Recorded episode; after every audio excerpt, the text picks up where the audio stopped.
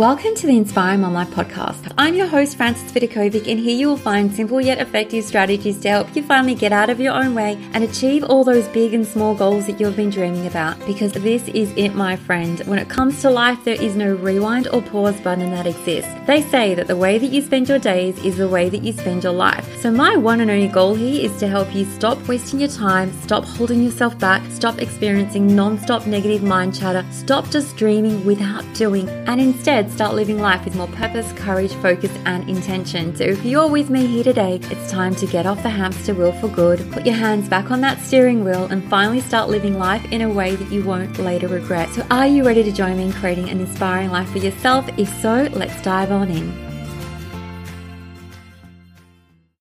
Hello, my friends. This is Frances Vidakovic, and you're listening to the Inspiring Mom Life podcast. And today's episode is one of my story time episodes where I literally share with you a story that's just taken place in my life and the lesson that I have learned from it.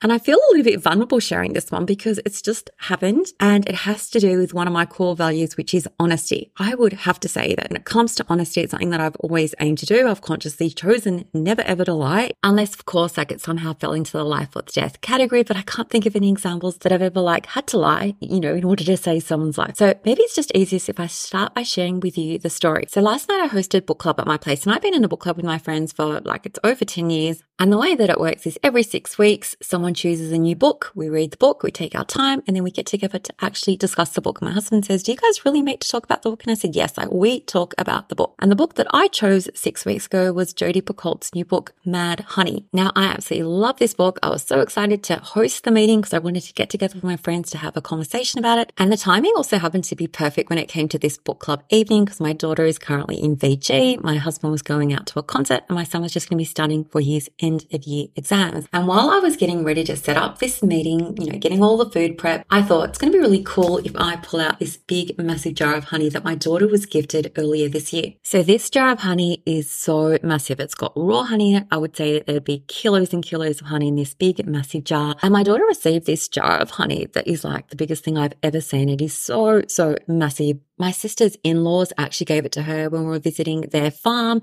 They've got this most beautiful farm. We spent the day there. They have bees. They have their own raw honey. And my gosh, like it was like my daughter's dream come true when she got this big massive jar because she loves, loves honey. And she knew this is going to like last her many years. So fast forward to last night, I was prepping for book club and I figure I'm just going to pull out this jar of honey. I'm going to share it with my guests. And when I went to move it from the cupboard over to our table, I dropped it and it smashed. Okay. I was shocked because it's such a big jar, but it's like splintered everywhere. Honey was all over the floorboards. And I'm like, oh my gosh, I could not even save it. There was glass everywhere. So while I was skipping it up, it's the first time like that I've panicked in a while. I was like, she is not going to be happy about this. She is not going to be impressed by the fact that something she really enjoys and loves is now like ruined. And I was already brainstorming in my head. Okay. I'm not going to even tell her that I did this. I'm just going to find a way to replace this honey so she doesn't even know it's missing. This is where we're going to be talking about the moral dilemma, like lying via omission. Now, until I had a conversation with my son, I actually didn't think I was doing anything wrong. I didn't think that I was going to be lying by not telling her, but just making sure that I replaced it ASAP because I know that we're going to be going to the farm next month. And so I had a plan in my head. Okay, I'm going to replace the jar. She's not going to even know it's missing. But then my son pointed out to me, well, you're still lying to her. Like you're not telling her the truth of what happened. And I was like trying to argue back, well, she's not going to know. Like before she discovers it, I'm going to have it replaced. It's all taken care of. Then it did really make me wonder, like, is it lying when you don't tell someone the truth? Is it lying when you never actually let untruthful words slip from your mouth, but you don't say what needs to be said? Is lying via omission still a lie? Now you can ponder on this moral question for hours. I know that I definitely could with my son, but the one thing that made me realize, oh my gosh, like it probably is not the right thing to do.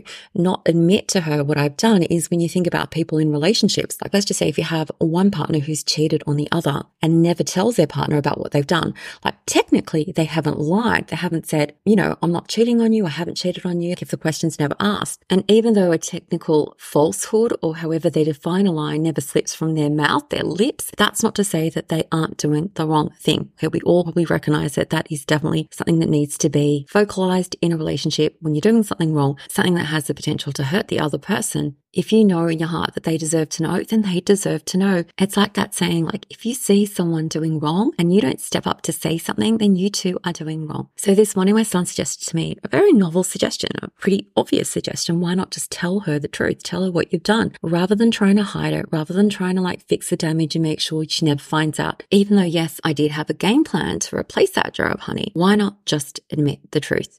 Now, my brain offered me quite a few answers to that question. Why not tell her the truth? Because she'd then be really angry, upset. My brain came up with like, honestly, like every worst case scenario, like it just went to the place of like, this is the worst thing that can happen.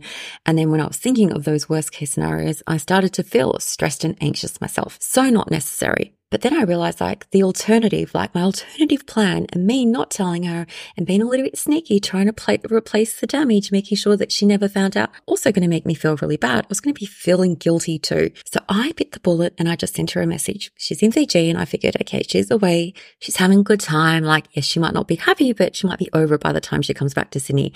And my message was simply this. I accidentally broke your jar of honey. I'm so sorry. I'm going to be asking for a new one soon or replacing it soon. And her reply was, how did you manage that? All good. I really don't mind. We can just find more if we don't have any left. That was it. Okay. And by the way, we, of course, we have more honey left. We've got plenty of extra jars of honey, just tiny ones, but not the raw honey. So the reason I wanted to share with you this story is because we often forget that we can just be honest rather than lying via omission, which was the route that I was going to be taking. But the moment I said that text, like the moment I said the words, just admitted what I had done, I felt free totally free, totally liberated from this like burden of a lie that I was carrying or a burden of my mistake or something I had done wrong. It felt so good just to tell the truth.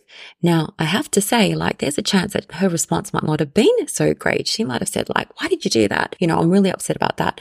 And I would have been fine with that. I would have been fine with her experiencing negative emotion because I know that's a totally normal reaction for a human to have if something breaks that they love or someone does something to damage their property.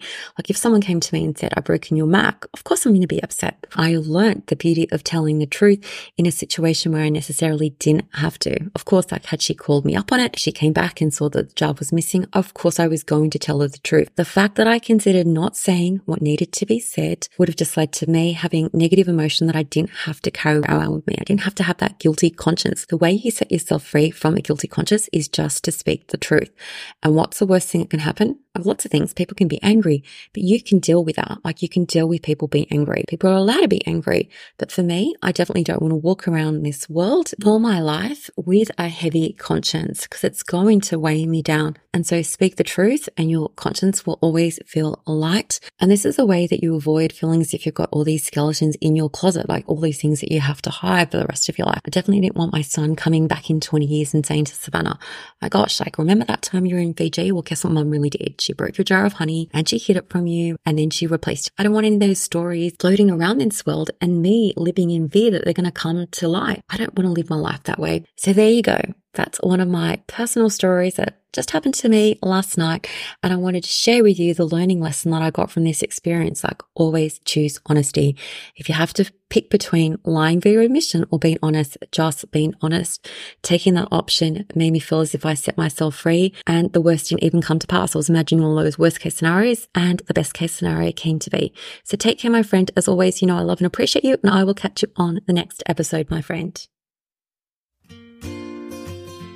Thank you so much for listening to the Inspiring Mom Life podcast. I really appreciate you allowing me to be a part of your life. If you'd like to stay in touch, please know that you can always find me on Instagram at Inspiring Mom Life XO, or you can visit my website, inspiringmomlife.com, where you'll find all my online courses, resources, and programs that I've created to help you uplevel your life in seriously the simplest way possible. My goal is for you to ultimately create for yourself a life that feels simpler, lighter, and allows you to show up in a way that you love every single day as the best and most authentic version of yourself. Now, remember, this podcast podcast is not just about dreaming, it's also about doing. Because to create true sustainable change, you need to be willing to do things differently. And that's what I'm here to help you do every single step along the way so that you can finally begin to live your one wildly precious life with less stress, less overwhelm, less drama, and instead with zero regrets. Finally, if this podcast resonates with you at all and you appreciate the content, I'd absolutely love for you to show your support by leaving me a review. I'm on a mission to help more mums wake up to the preciousness of life and to help them live their days with more intention and purpose. And your review will help make this goal of mine possible. If you haven't yet grabbed your free bundle of gifts from me, you can do so at inspiringmomlife.com forward slash thank you. Once again, thank you so much. I've loved spending this time with you and I look forward to connecting with you again. I'm Frances Vidakovic and you've been listening to the Inspiring Mom Life podcast.